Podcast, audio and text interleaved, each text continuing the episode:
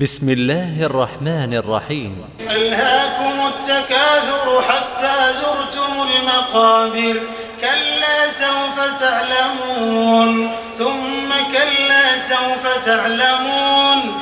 كلا لو تعلمون علم اليقين لترون الجحيم. ثم لترونها عين اليقين. لتسألن يومئذ عن النعيم.